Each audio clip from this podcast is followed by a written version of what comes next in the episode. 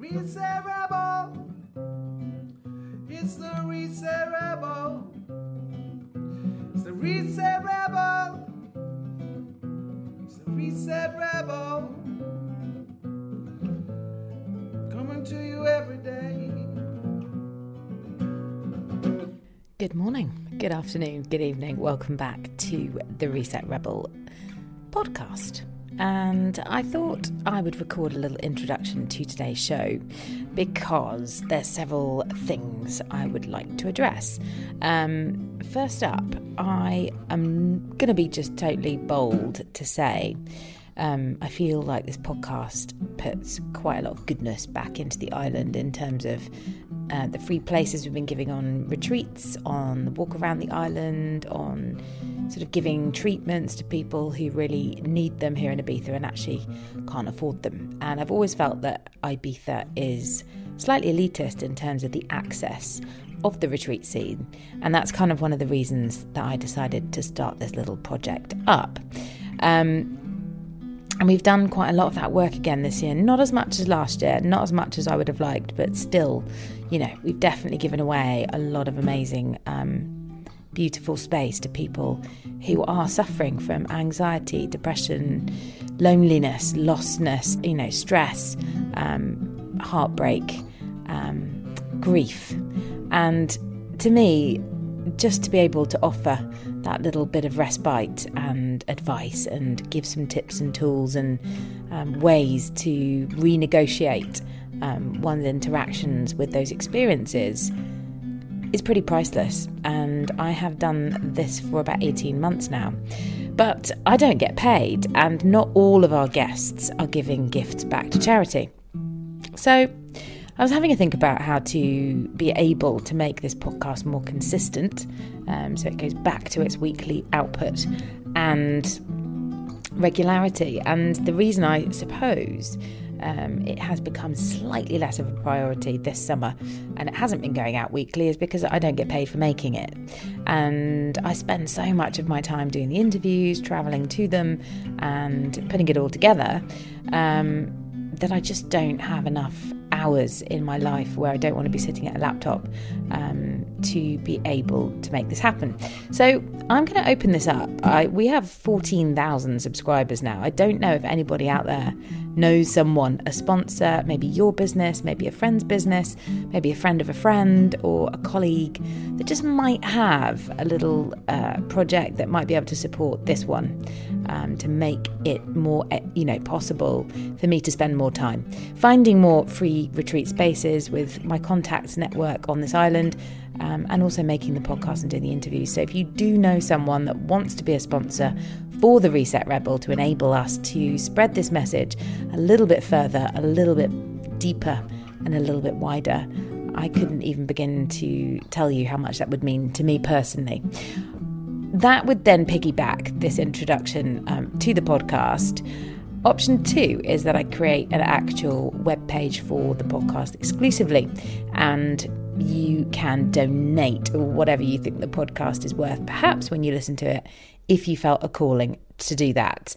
Maybe you've received one of the free treatments or the free spaces and you feel like you would love to donate a little something um, to enable the regularity, as I say, of this podcast um, to be published. So, those are two lines of inquiry I'm just putting out into the universe at the beginning of this podcast before we get into today's um, content an interviewee. Um, I'm very excited about introducing you to her shortly.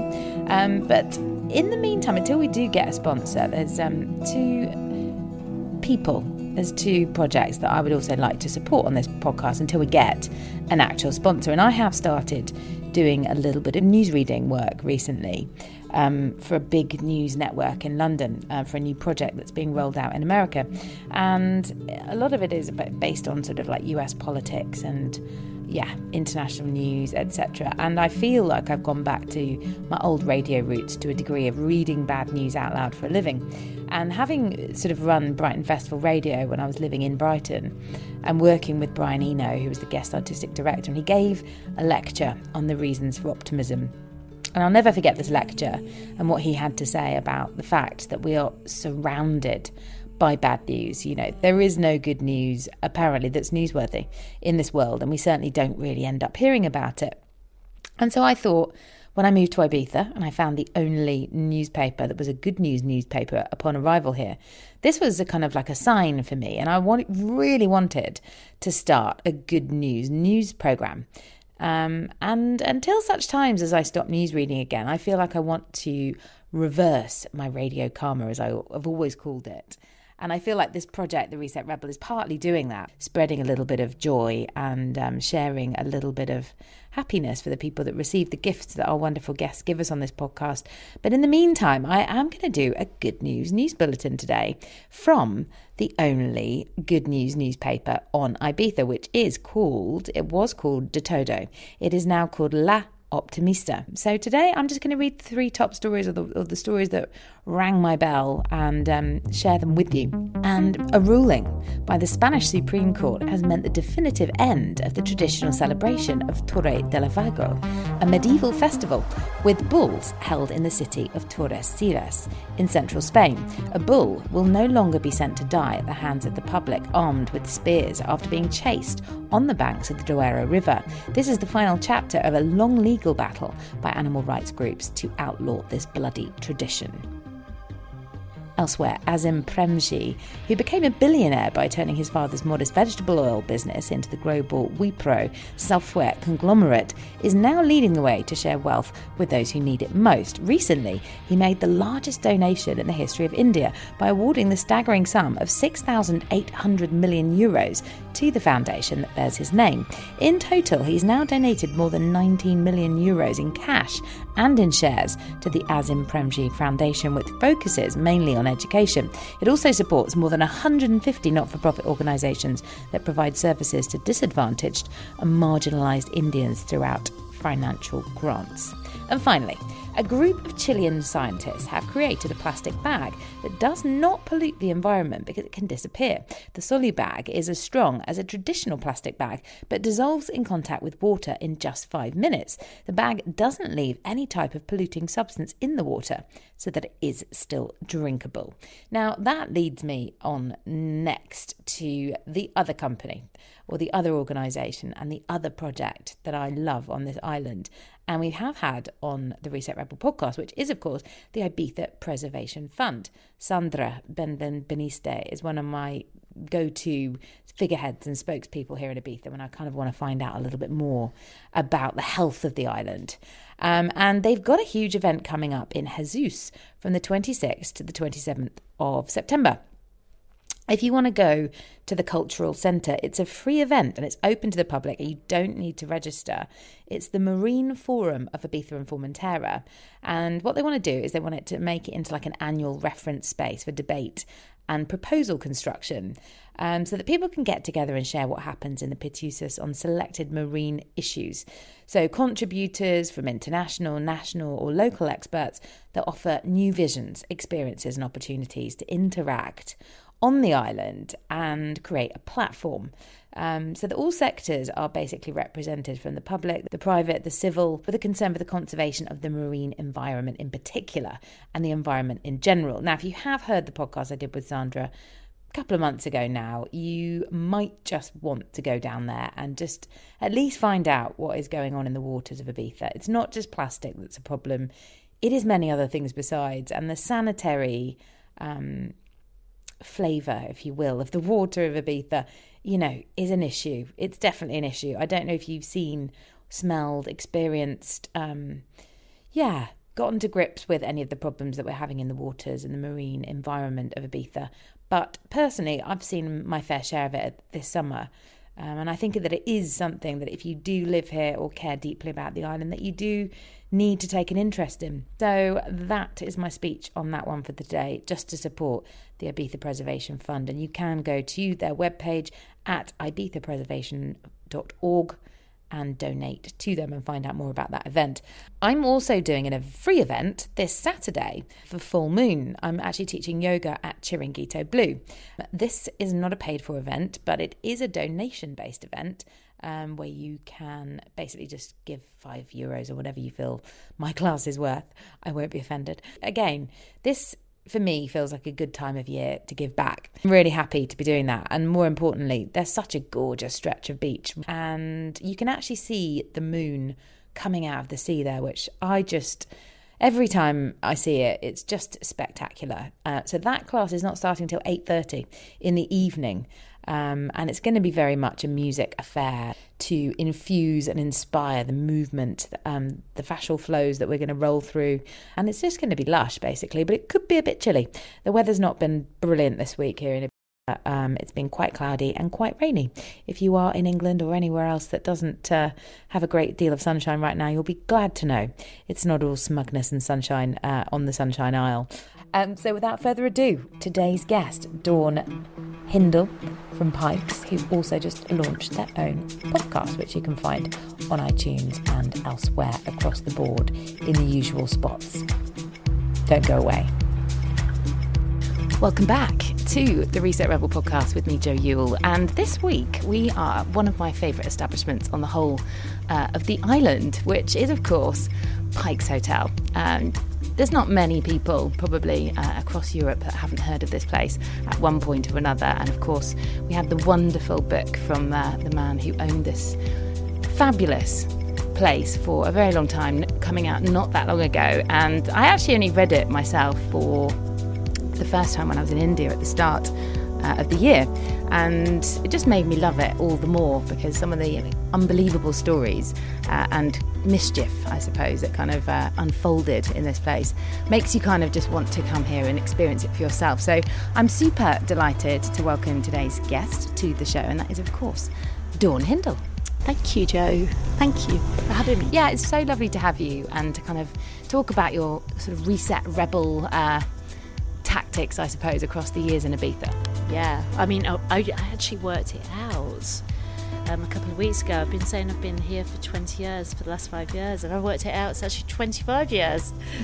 yeah, so. So when did you actually arrive? We arrived in 94. So we arrived in 94 to do um, to do a club night called Manumission. So we did that for um, 15 years until we just tried to grow up, which is sort of impossible in Ibiza. Then realised we'd get a proper job, um, which we're still trying to do, and we um, we started Ibiza Rocks. So we just basically brought live music at the time to the island and guitar music and stopped doing nightclubs. Um, and we did that. We're still doing that. Still doing that. And then we got pikes 10 years ago yeah you are pretty much one of the reasons I moved here indirectly. Actually, you actually just reminded me because um, when I was working at Virgin Radio, there was a, um, a Thursday night show, and I was making a documentary for that show for a guy called Steve Harris, who now I think he works at X- XFM, and he asked me to come over here and cover the first Ibiza Rocks gig, and that is exactly what I did. So I got to spend, um, yeah, quite a few days hanging out with. Um,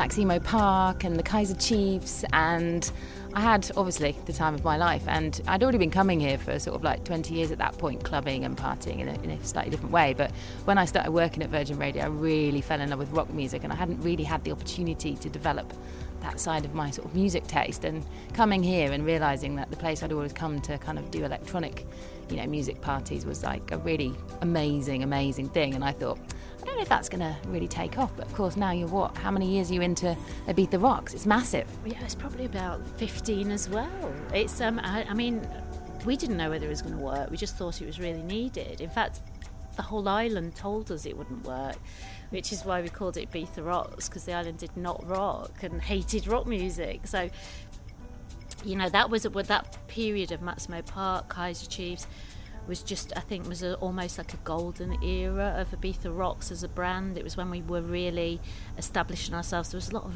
great music. There was a lot of great, um, especially UK bands coming out at that period. I think it was just a really rich um, time for that type of music, and and so I think it was just we sort of like bungled it up and brought them all out on holiday to Ibiza and you know I still remember going on the on that stupid frog um, theme park attraction in San Antonio with Ricky from the Kaiser Chiefs and sort of stumbling off. You know, these people were like just having the time of their lives. I think they were just having a great time, mm. and I think it gave a lot of people a real love of Ibiza that probably either never experienced it or never thought it was relevant for them.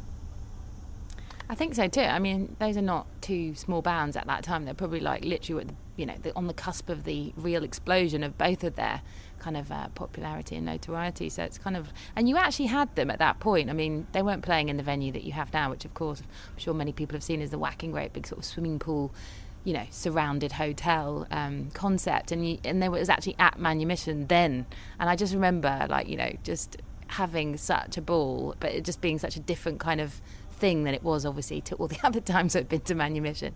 Yeah, it was. I mean, when we we, I mean, it's like most things. When you start it, you get it completely wrong. I mean, so wrong that it actually is very right.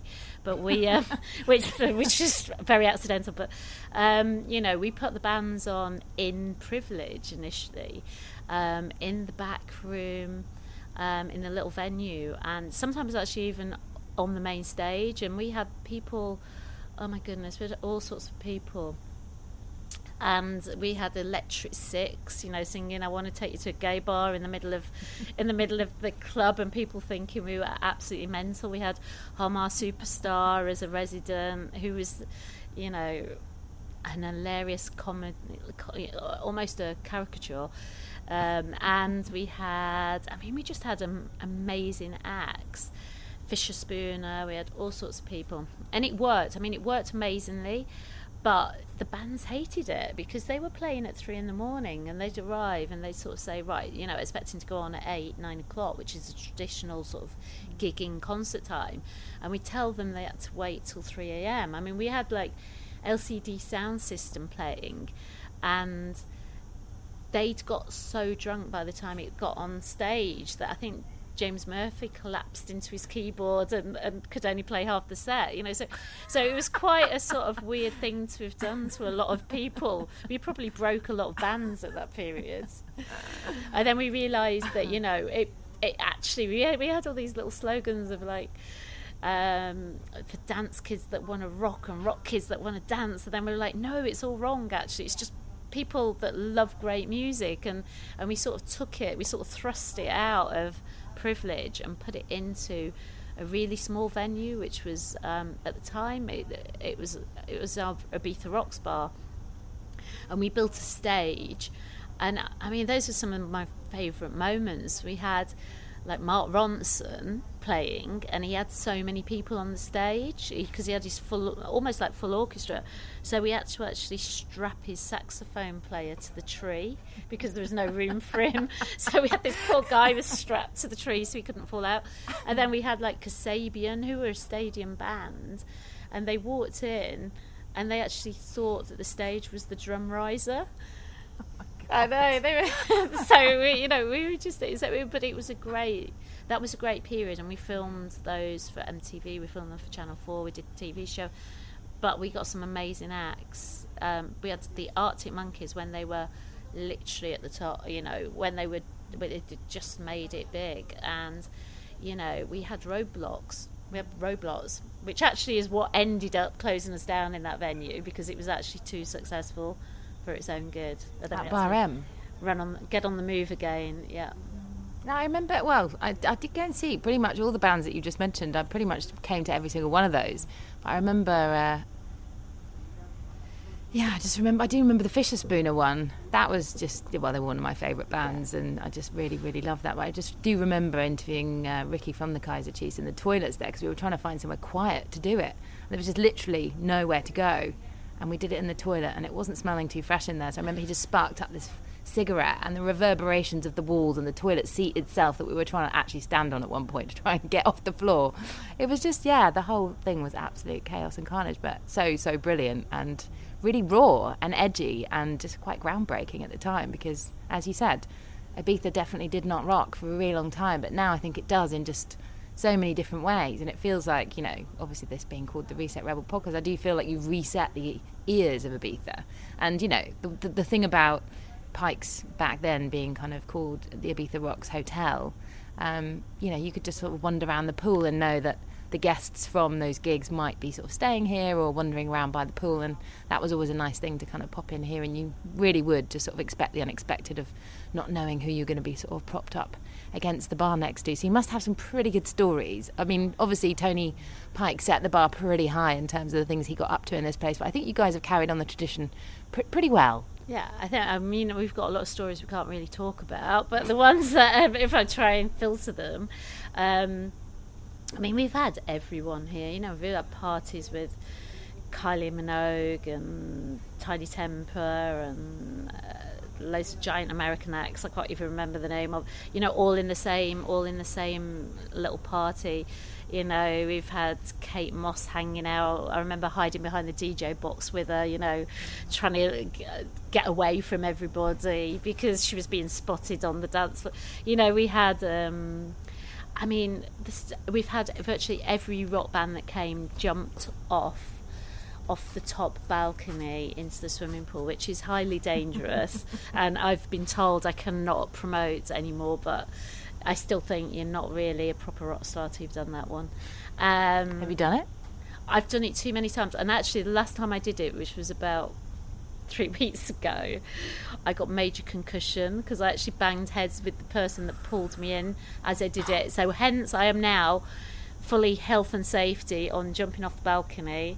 We also had someone backflip off about a month ago, and I saw the video, and they were about five centimeters away from banging their head on the other side. So now I am fully into don't jump. I learned the hard way. I saw the little sign as it came in about no kids by the pool, but um, yeah, I kind of don't know how what age group the uh, the kids are sort of marketed into. I think they get worse as they get older, or maybe that's just me. I don't know. Yeah. Well, obviously, and I think you know one of my favourite things as I pass through on the way to come to the back sort of uh, stage area, if you like, of Pikes to record this with you.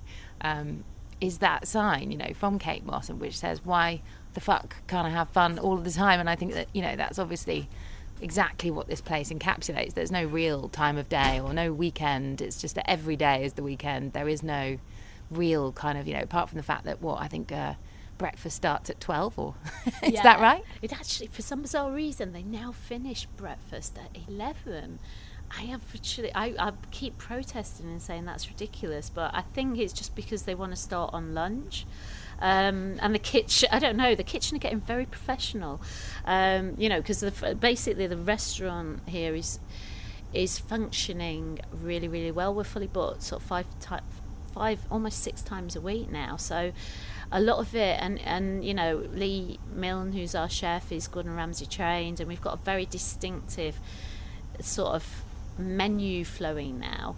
And I think you know they see the nighttime as a restaurant, so they're trying to pull pull pull the rest of the eating in the hotel up to rank. So breakfast now finishes at eleven. And you've even got an afternoon tea as well, which obviously uh, looks very sort of quintessentially British. It is. It's, it's amazing. We have the afternoon tea is something that we've been trying to do for a while, and it's basically because Will, who's the pastry chef, is an amazingly skilled well pastry chef and dessert maker. So it gives him a reason, uh, like it gives him a way to to get his full skills out there. I can't imagine. Well, I don't know. I never think this place is somewhere I kind of a lot of eating gets done, but I, maybe I'm completely wrong. I have obviously been to the wonderful Sunday lunch here many, many times, and I have dined here, you know, lots and lots of times. But then I have been here a million times, and I think one of my favourite experiences was actually when when we had Jarvis Cocker here just a few. Yeah. Probably months ago, I guess, like when he did like really intimate gig, which he was going to play at a gig in Cova Santa in the cave because he was on a cave tour, but he literally played to probably like 200 people in the courtyard. Yeah, he played it. He, we got a phone call saying, "Can Jarvis come and play?" And like, no one says no. Jarvis can't come and play, and um, so we basically um, made a stage in the Plaza Mayor, which is where the restaurant usually is. And we also had Stereolab playing, who are a big band too, who were great. But I mean, Jarvis sang to the palm tree. I mean, that was the gig. I, I, I saw him a week later actually, and he's like, I've never sung to a palm tree before. And he called her Pamela because basically it's probably the only stage that's that has direct like direct limited access by having a palm tree right in the middle of it. So so in his eyes he was he was like shaking his snake hips to um, the palm tree. who we've now named Pamela, and I'm making a blue plaque for that he's going to sign. Are you actually serious? Yeah, seriously, I'm doing that in the winter. That's my winter project. I saw, I saw his manager last week. She said, "Yep, he'll sign it. He's coming back." He's coming back. He's What's he coming come back, for? He's going to come back for the literary festival next year. He was going to come this year but couldn't make it. So, so we're getting we're getting a lot of interest from rock stars to come into the Lit Fest, and I think that's where we. I sort of see it as standing apart from other because I think literary festivals can be quite um, dry. It's probably the word. Um, I've heard boring, but I've never been to another one, so I can't say that really. But you know, I think they're very staid in their things. So I think where we're where we're trying to move that in and give it our own angle is to to talk about a lot about song, you know, songwriting, lyrics, um, a rock angle, people that have written books that have maybe come from a musical background. Um, you know, even people like Irvine Welsh that we know really well. You know, he used to DJ for us at Manumission, and then obviously he's gone on to be an, um, a massive writer, films made of a lot of his books, um, and so yeah, I think that's just our angle. Yeah. And that's actually happening this week, so it starts on Tuesday. Starting on Tuesday. It's amazing. We're really excited about it. We've got because we're doing creative writing classes with um, Linda Quinn from Sit Lit in in London, and um, we've got Carl Barât from the Libertines coming out. We've got Miles Kane coming out. We've got um, Irvine Welsh. We've got. Um, uh, Phil Armstrong, we've got Matt Trollope who wrote um, Tony's book out. We've got a whole day dedicated to Spanish literature um, and some very span- um, famous Spanish um, speaking writers. And we've also got, um, we, we're doing a screening of Quadrophenia, which I think is 30, no, it's 40 years after the, the film came out, which is obviously seminal. It was a seminal British film that encapsulated the music and you know I think subculture youth subculture of the time so to me that's a really important thing and a strand in what we're doing you know I think I've always been really attracted to those subcultures that grow and form part of um, youth culture as a main and then go on to influence a lot of a lot of stuff afterwards. And I think Quadrophenia was one of those films. So we've got people like Leslie Ash coming out, and some of the cast doing question and answers. We've also got um, a, a dinner with a literary table, high table with Irvine hosting it, which is um, with Blacks, the members club in London, which is quite a literary sort of little spot there. So, um, and Luke was the youngest head chef in the UK. So, you know, it's I think it's a really great cultural experience and something that really is quite specialist in many ways, but really does something different on that sort of Ibiza landscape. What's your favourite book? What are you reading at the moment? I am actually, oh my goodness, this has really inspired me actually. I'm reading um, a book about Chateau Marmont in um, LA, and the thing that highly fascinates me is that they've done it as a biography, but it's a biography of a hotel. And to me, I really see a lot of correlation to, say, Pikes, because I think Pikes as an actual almost living organic it's it's about the about the walls and it's about the building but it has a lot of character and a lot of history and it's got a lot of future I see and it's doing a lot of great things so I'm almost it's really inspiring me to see a book in the biography of Pikes What Yeah. did you think of the book that obviously Tony uh, had written about him by Matt?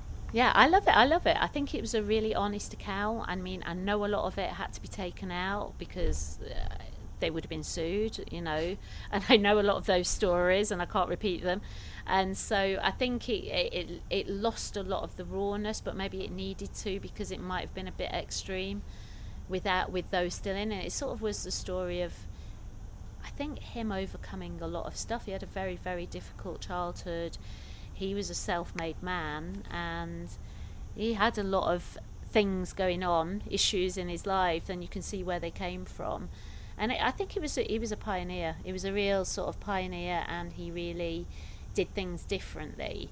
which is what a lot of people are doing in Ibiza. So I think it's he was a character of which you've sort of got to celebrate because a lot of them are dying off, and he represented, I think, a time where you know everything's a bit PC now. You can't, you know, with with um, you know social media, everything. There's not a lot you can get away with these days, and I think Tony's era probably wouldn't have got away with a lot of what he was getting up to if it would have been in this day and age. So it's almost like a celebration of a bygone era of somebody that really could have been perceived to be quite excessive, but I think was just doing it his way, which wasn't necessarily conforming to traditional society, but he was having a lot of fun on the way. I think that's obviously why Tony ended up on an island like this, and and you know that's what I took a lot of joy from reading that book. I, I really found that kind of reset rebel in him, which I admire so much. And um, I just think that, yeah, there's just not a lot of people that really would have had the audacity to do the things that he did to make this place work, including, you know, getting kind of his kit off and getting stuck into the building and manual labour to maintain such a sort of old and crumbled down building, which he's restored and, you know, to its former glory and then some. And it's, you know, it's, it's really impressive actually, having had a kind of big retreat house of my own on the island. It takes a lot of work and blood and sweat and tears to A, keep the place looking shipshape, but B, you know, keep that kind of momentum of people coming here and to get, you know, obviously like Grace Jones and attracting obviously Freddie Mercury and all those kinds of huge rock stars and, you know, George Michael obviously playing, filming his uh, Club Tropicana um, music video by the pool. I mean, there's just so much rich tapestry of like, you know, rock memorabilia and, uh, you know, footage and excitement that's happened here. It's, you know, it's a big baton to be sort of taking on. It is. I think, but I, you know, I think Tony, um, you know, he built it as you said with his hands, and he sort of passed it on quite willingly because he'd come to the end of what at the time wasn't his life, but it was definitely his. Um, you know, he was in his late seventies, and he just she'd sort of run out of steam on it. He, you know, the the hotel was in disrepair when we took it on. Um, most things didn't work. He hadn't got a single booking on the hotel, so he'd got this incredible history and heritage and what we really saw as a jewel. It was a genuine rock and roll hotel that had just sort of been neglected, not because of lack of interest or him becoming disheartened with it, literally just because of the aging process and the sort of disintegration I think that you see that happens the body and with that aging thing was sort of happening to the building because it was almost it was almost like Tony's body. It was symbiotically attached and it was starting to fall apart.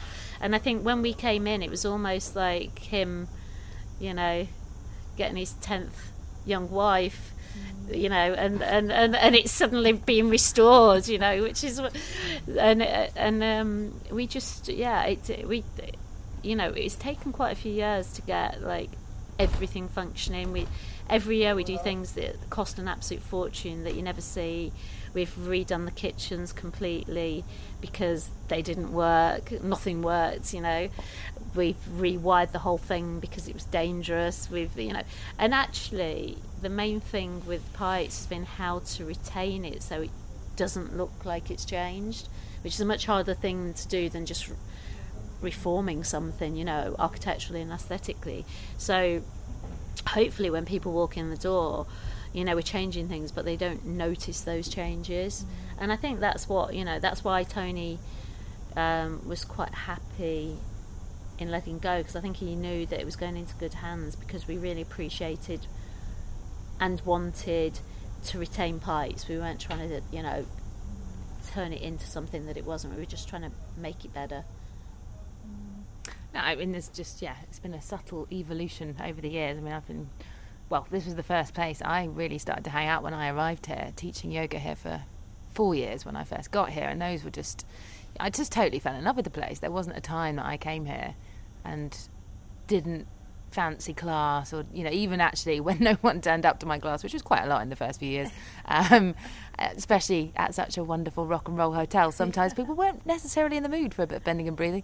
And i never took it personally and actually i was quite chuffed that sometimes people didn't come to class because it just meant that i could come here and self-practice in one of the most magical spots on the island and i just felt such a special connection. In fact that i ended up launching the ibiza yoga festival here and we had that for three years on the spin as well, and that was amazing. So I just, you know, there's, there's a real, there is a kind of spiritual side here somehow of like that music infused, you know, creative and restorative function of the hotel that I think also people come here to party, but they also come here to take a break from the mundane and enter a whole new world of of magic, really. And uh, there's so many kind of like little rabbit holes that you can get buried down, not just for, you know, uh, the fun side of life. But also, you know, I walked in, there's like massage going on in the grounds, and it just, it is, you know, there's a real sense of peace here, particularly in the daytime. Yeah, I think it's just a little, to me, it's like a little cultural hub of the islands that is uh, slightly more specialist maybe than than anywhere else and doing it our own way but I mean we're, ju- we're just about to launch we're going to do a retreat on the 22nd of October you know which is going to incorporate things like um, elements of fasting, breathing techniques, all this type of stuff. Um, we're going to do, you know, we have. Um, we've got a tattoo convention going on at the moment with Femme Fatale. We've, we, you know, we have so many, I think, oddments, but everything seems to fit, and I think that's part of Pikes' charm. You know, the the nooks and crannies, the the you know the fact you could turn up and we've got five incredibly amazing female tattoo artists on the tennis court. We've got, you know, we're still doing the breathing classes and the yoga on Friday, and it's, you know, I think it's just a little bit of, hopefully, just a little bit like a perfect cocktail, you know, just enough of the right things to offer something for, for you know, for, for most people. Mm. When are you open till this year? We're closing our big party um, is the 31st of October, which is our Halloween party. So we do, uh, every year we do, well, we actually become the haunted house on the hill, and we have a series of actors playing various dead people. We have amazing lineups, um, and and that's our sort of big blowout. So then we spend the next month recovering. and, and scrubbing down the red or the red fake blood off the walls, literally. So, in fact, I still find the odd cobweb from two years ago when we decided to cover the whole hotel in cobwebs, which was the most ridiculous thing. and then I, I, can remember about a couple of years ago when we were redoing doing some reform work in Freddie's, we said that they could um, paint. I thought it was just with some like wiped down red paint. They painted the whole thing as if it was a, a, a torture room, bloodbath and they'd used like hardcore industrial red, shiny, brilliant paint. It took us about three months to literally get rid of that. So, yeah, that's our big blowout. How I mean, you know, obviously the, the, yoga platform that you were just talking about is called the Recovery. So how do you how do you recover?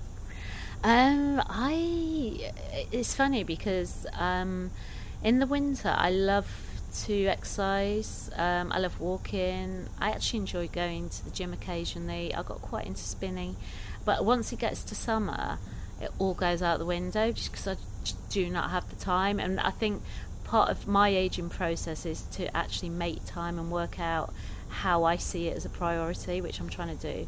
One thing that I've got really into is intermittent fasting, which is so funny because I used to always get ill every summer with, you know, there's a lot of a lot of tourists come in, you get a lot of chest infections, you get a lot of, you know, everybody gets it. And since I've been doing the fasting, I haven't been ill once. Last summer, I didn't have a single illness, not a single thing, and I would literally put it down to the fasting because I didn't change anything else. Um, and I think it's removing stress from your life that I've, I've got really good at removing stress and not taking it on. I've got really great at delegation. When it comes to exercise, I, I'm really trying to meditate a little bit more and just take time and actually just understand what is important, what isn't, and not get so, um, I suppose, upset about things that you can't change and upset about and, and just understand people more. Mm. I'm trying to get a bit wiser in my old age, Joe.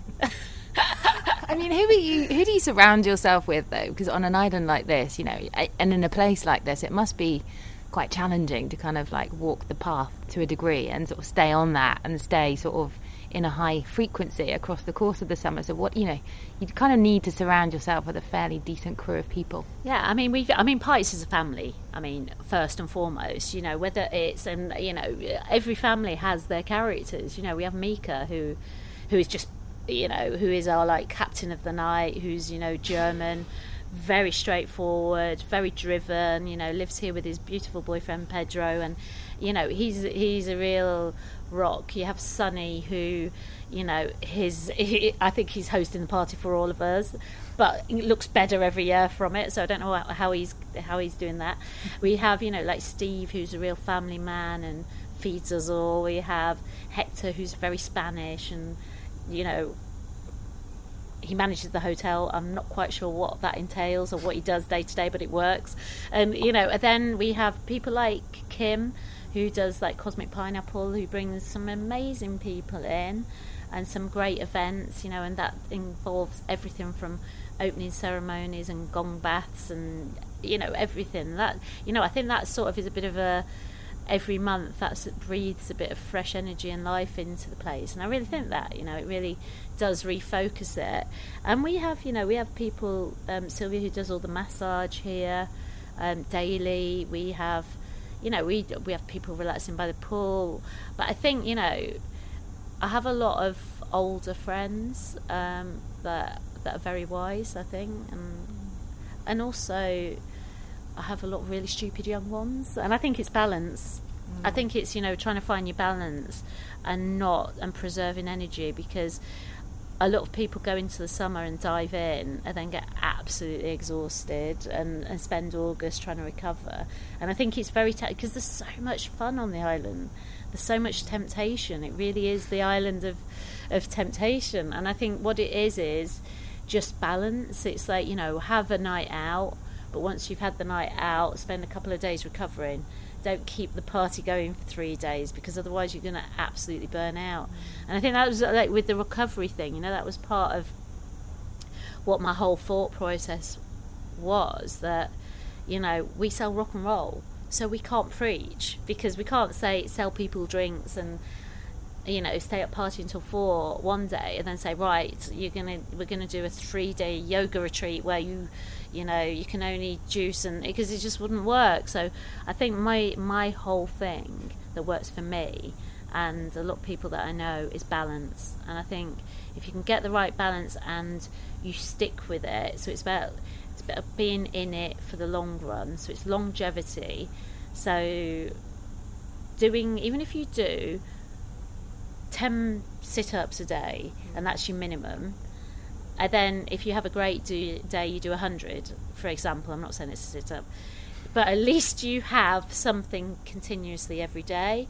I think that's way better than going to the gym for four hours a week and blasting yourself. So I think that's just my, my ethos now in life is uh, small steps daily and um, think about the whole.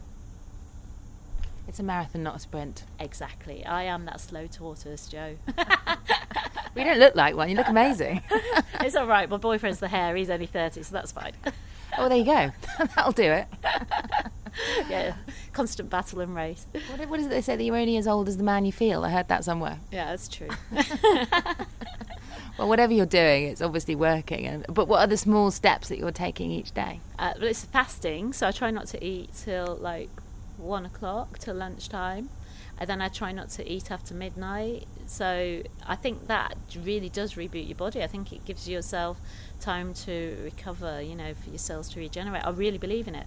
Um, I wouldn't go on big long fast just because I mean sometimes I could accidentally do it, but I love my food, and I don't think and then I think it's about the quality of the food. So I mean I am a northerner and I love a yin yang salad with a plate of chips, but I do think it's about, you know, I don't eat meat. I eat healthily. I don't have a lot of sugar. Um, so I think it's just about finding what's right for you.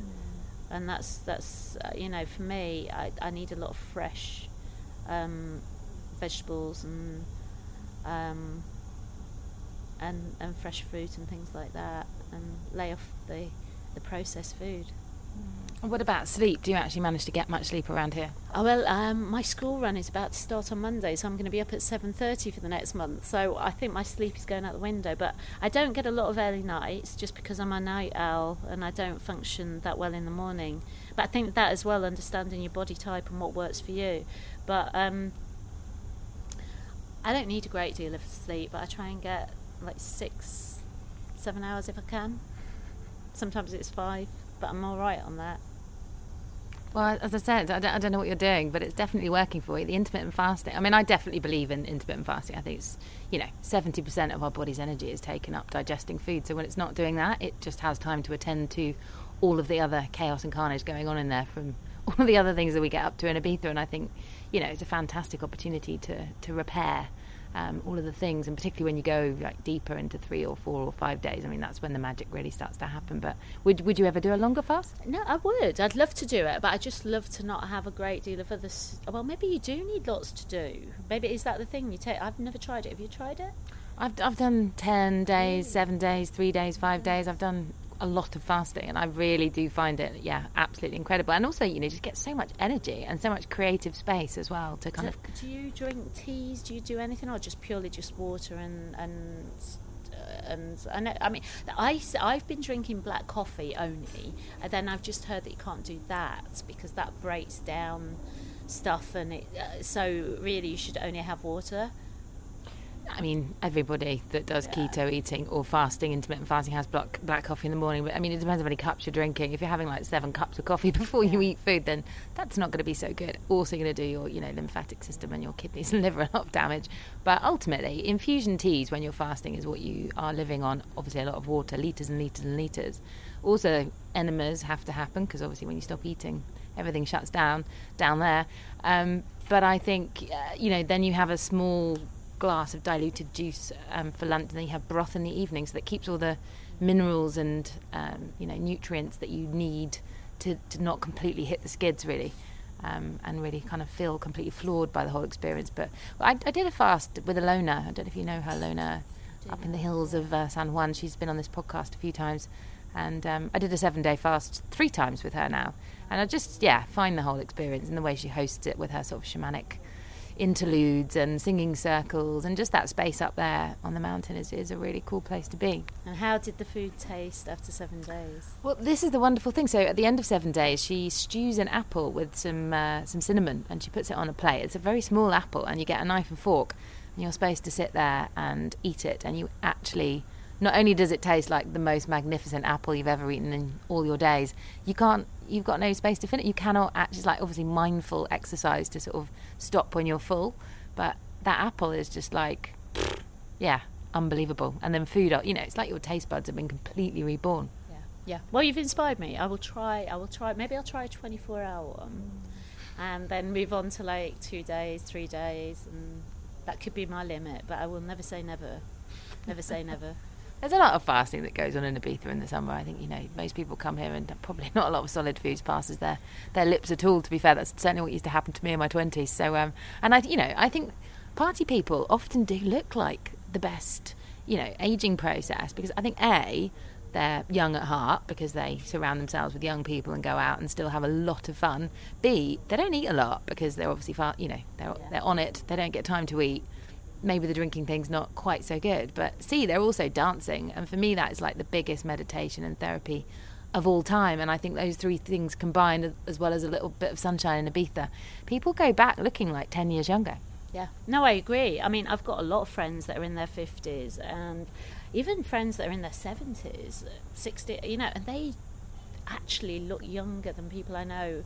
Maybe even back in the UK, they've got really hard jobs that could be in their 40s. And I think there is, you know, one thing that everyone seems to share is a sort of love of life. And, and that, you know, I think it's, you know, if you're active and you you surround yourself by things you love, I think that is part of the part of the beauty of it. If there's three things that you didn't know then that you do know now, just for anyone kind of maybe aspiring to kind of live the lifestyle that you have in Ibiza, like what would those three things be? Save money. I was always really rubbish at that. I mean, someone once said to me, you should save like 10% of everything you earn. And I mean, we had some great years of earning lots of money with Manumission and blew it all. Um, I really wish I'd done that. Um, I think, I, I I think maybe um, you know, exercise regularly and just keep it up. And that's something that, uh, you know, I realise periods in my life that I've actually kept active, I feel better, I feel mentally better. And I think also, my last one was I was always a perfectionist. I always, you know, I trained as an architect. Um, I did my master, you know, and I always wanted everything to be perfect.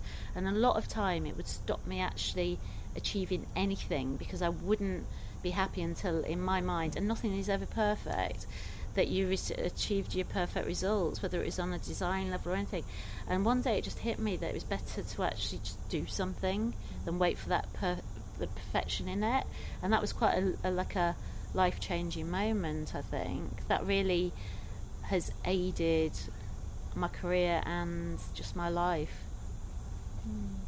I think yeah, we're all sitting around waiting for things to be perfect. We could yeah, our whole life could pass us by before we actually achieve any of the goals that we're aiming towards. Because as we all know, life isn't life isn't really like that. But I love the fact that you said that you just you trained as an architect. Was that what you were doing before you came to Ibiza? Or? Yeah, I tra- I trained. I went. I did my degree in Manchester. Then I went to London to do the the the, the masters bit, the next bit, and um, then we came out here and um, started Manumission. So but, but why?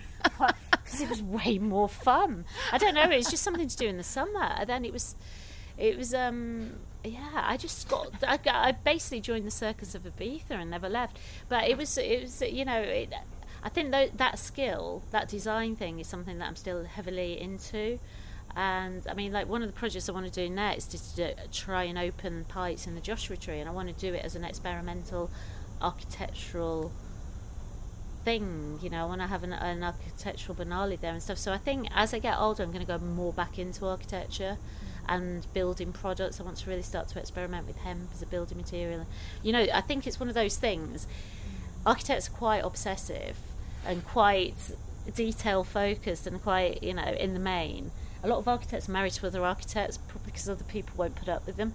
And I think as you know, it's something that I've I've always loved. I've always done the design work you know, and um, the renovations, and you know, I do a lot of stuff, collections and things like that, furniture.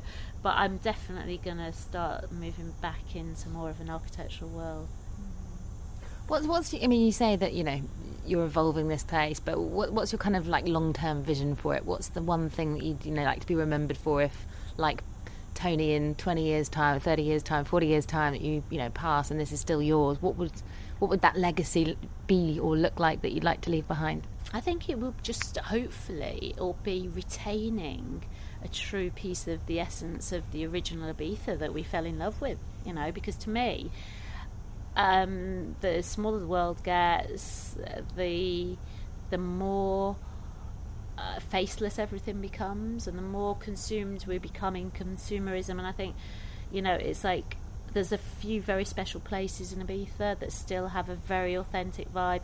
You know, one of the things that you know I loved about Ibiza was that it didn't matter when you first came here. It was a sense of freedom, who you were, how much money you had, what creed, nationality, age you were, and I think that's still true in Pikes. We don't have a VIP. We just did a new um, piece with um, the Block Festival, which at the front they've just put up VIP as a loser concept, and I strongly believe in that. That you know, as far as we're concerned here, everybody. Um, if you've got something to put in, then you're as valued as anybody else. And I think, you know, I'd like to think that we retain some of the true essence of Ibiza and you know, you're just seeing it sort of in many ways disintegrate and and as more money comes into the island, there are less and less, you know, but people rebel against it. So obviously, there's going to be lots of people doing the similar thing. But I'd like to think that we can um, yeah, like curate some really interesting um, events that aren't happening, like the film festival that we're planning on doing, like the literature festival, and bring in great names. Just bring great things that aren't already here, that have a cultural value, and retain an authenticity to them. I think is what what I'd like to do. I'd like to create a podcast festival here. Can we do that, please? I'd actually love to do that. I think you should lead that, Joe. I think we should do that. I think it'd be really, really interesting. You know, and we're trying to experiment with them as well. I think it's just it is a great way. I'm I'm starting. I'm a slow learner. I'm a technophobe, but but I'm really understanding more and more the nature of how people are connecting and what people want to listen to and you know I think it's just such an incredibly um, valued tool. You know, podcast, uh, Instagram is. I mean, you know, I talk to some girls that do tattoo. You know, their reference for everything is Instagram. You know, and I think it's it's just such a valuable tool. I think we should do one. Yeah. It's funny because when I was teaching yoga here, and obviously I was completely in love with the place and still am, and I think I had this dream to start a radio station at Ibiza Rocks Radio in that room directly over there by the entrance, and Leanne took me to it and she showed it to me, and I, we had a conversation about it. I think I wrote you a picture about seven years ago now, but um, I don't know if you've ever read that email, but you know now you're doing the Pikes podcast, which is you know a really great thing, and I'm loving the fact that you are you know sort of taking the the hostess uh, role on that, and it you know I listened to it the other day, the first one with. Uh, obviously, Mr. DJ Harvey and artwork, and it, yeah, it's a fantastic fantastic medium. It's my absolute passion. So um, I'm really glad that you've joined the podcast gang. Yeah, thank you. Yeah, we're going to keep them coming at you, fast and furious. I think. Yeah. Well, I'll, I'll, write you a pitch about the podcast festival.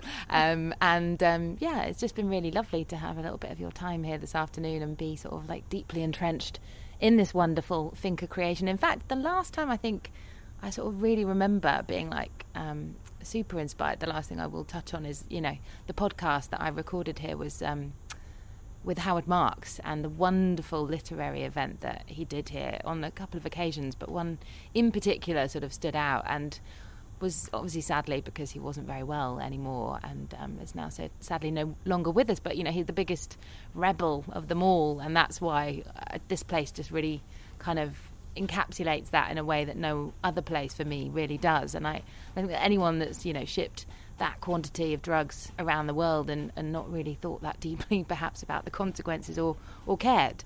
And I, I just really just have always thought that he's one of the most incredibly fearless humans that um, I've ever had the pleasure to meet on three occasions, thanks to you and thanks to being here and being part of the kind of family in some way, shape, or form. And it just, yeah, he just really was such an amazing individual. So, how are you kind of feeling about him not being here now? Well, I think it's, he was actually, I think he was probably one of the most intelligent people I've ever met as well. I think he had two or three degrees from amazing places and he you know he was well travelled he had the most soothing amazingly calm voice mm. probably because he smoked com- like so much but he was he was um yeah, he was an amazing character. He used to DJ for us at Manumission as well. That's how we knew him. He's friends of Irvine's. That's how he was very connected to all this thing. And I can remember when he, um, just before he died, he came out with his his girlfriend and he did a sort of Last Supper. He did a series of Last Suppers, and you know he loved Pikes. He loved,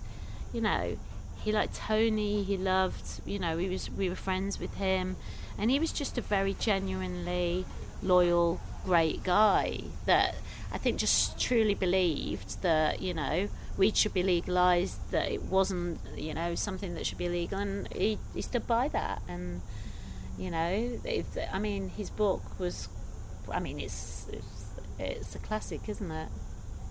And isn't that dream coming alive with you know CBD oil basically in Holland and Barrett these days? I mean, yeah. basically, it's it's just so ridiculous that his lifelong kind of you know crusade to to, to create something like that and the fact that he actually went to like America's toughest state penitentiary and paid a fairly high price for you know shipping a, a bit of that from A to B is just like quite ridiculous yeah it's incredible isn't it and maybe he was just very visionary and before his time I think he was one of those you know you get people that that, uh, that see a clearer picture and stick by it because it fits with their moral principles, even though it, it, that acts against them. And I think he was one of those people.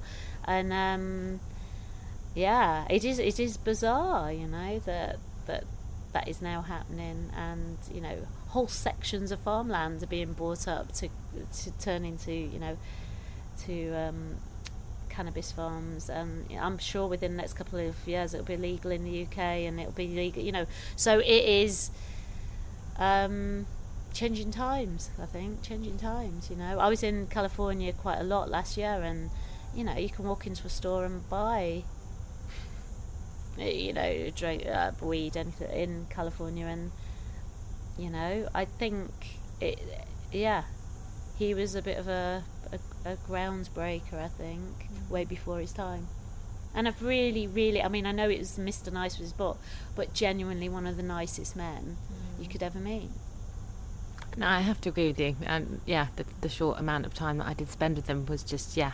I mean, it's absolutely fascinating, and his voice was just like honey, wasn't it? Like dripping all over you. It was just like so amazing to just sit there and chat to him, and yeah, very intelligent and um, very cool, and just very interesting. And I think, yeah, one of life's yeah, great lights that's uh, that's passed us passed on. He actually said because I remember sitting. He, he taught me a lot actually with the the death process because he was dying. He knew he was dying. Didn't have long to go. He came out on his last sort of holiday here. And I was thinking, what do you say to someone that's dying? It's that whole, you know, British. What do you do? How do you? And I just, I just, I just thought, I just uh, sort of said, "How are you feeling? How are you feeling, Howard?" He went, "Well, I can't do the accent, but he went, well, you know, Dawn." I'm not depressed and I've accepted it and I've been watching a lot of TV. And that was sort of it, and that was his thing, you know. He'd never watched TV his whole life, and he'd got a TV there, and he said he'd discovered television. He'd realised he wasn't going to be depressed, and he'd accepted it. And I think that was quite a like a wow, you know. And he was just making the most of it. Well, he had a, a, very young, beautiful lady by his side as well, which was wonderful to see that he had that support as well uh, at the end. And yeah, I mean, why not watch a bit of telly? But um, I think I asked him what his reset button was because I was making this thing called the reset radio thing at the time, and he said, sleep. Yeah, I think we all need more sleep. I think that's one of yeah, great life's life's great luxuries is time and sleep. I think, well, sleep and weed, I think was his. Uh, yeah, yeah sure shortly after. Yeah, yeah, yeah, yeah. It was it was quite funny actually because my my son Tyler was very young at the time, and uh, all these kids, you know, these kids started to. They'd obviously pulled all their money together, and they'd bought the most. Um, complex smoking kit you've ever seen. I didn't actually know what things did. And we found them. We found them in one of the school bags. And obviously, all the parents were devastated. But I mean, every child goes to that thing. And I brought the weed in. It was in a giant jam jar. I'd never actually seen that much weed in one place. And um, and I, I gave it to Howard. And I was like, Howard, just tell me, is this like some is it skunk? Is it really? Is it going to kill my child? And he took one little smoke. He was like, Nah, Dawn, it's fine. He went, It's child's play.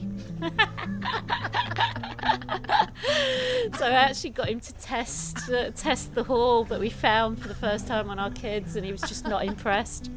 not impressed at all. Way too light. It's not going to show them anything. Yeah, yeah, exactly. and how did the kids get on with uh, their first few little tokes? Oh, no, I don't. I mean, um, they. Um, it's a very long story which involves some of the kids breaking in, not my son, I'm very thankful to say, breaking into um, the schoolyard and um, being found in the tuck shop munching on chocolate.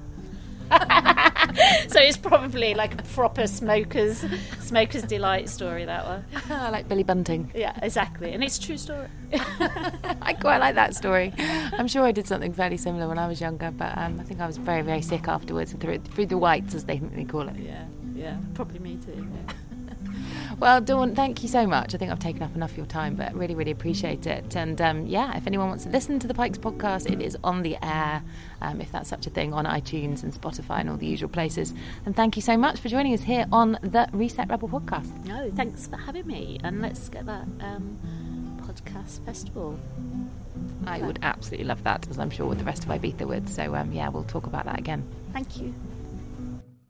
Reset Rebel. It's the Reset Rebel. It's the Reset Rebel. It's the Reset Rebel. Coming to you every day.